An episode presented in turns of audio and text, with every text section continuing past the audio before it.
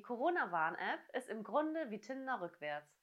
Erst trifft man sich, dann meldet die App einen Match und kurz darauf fühlt man sich sehr einsam.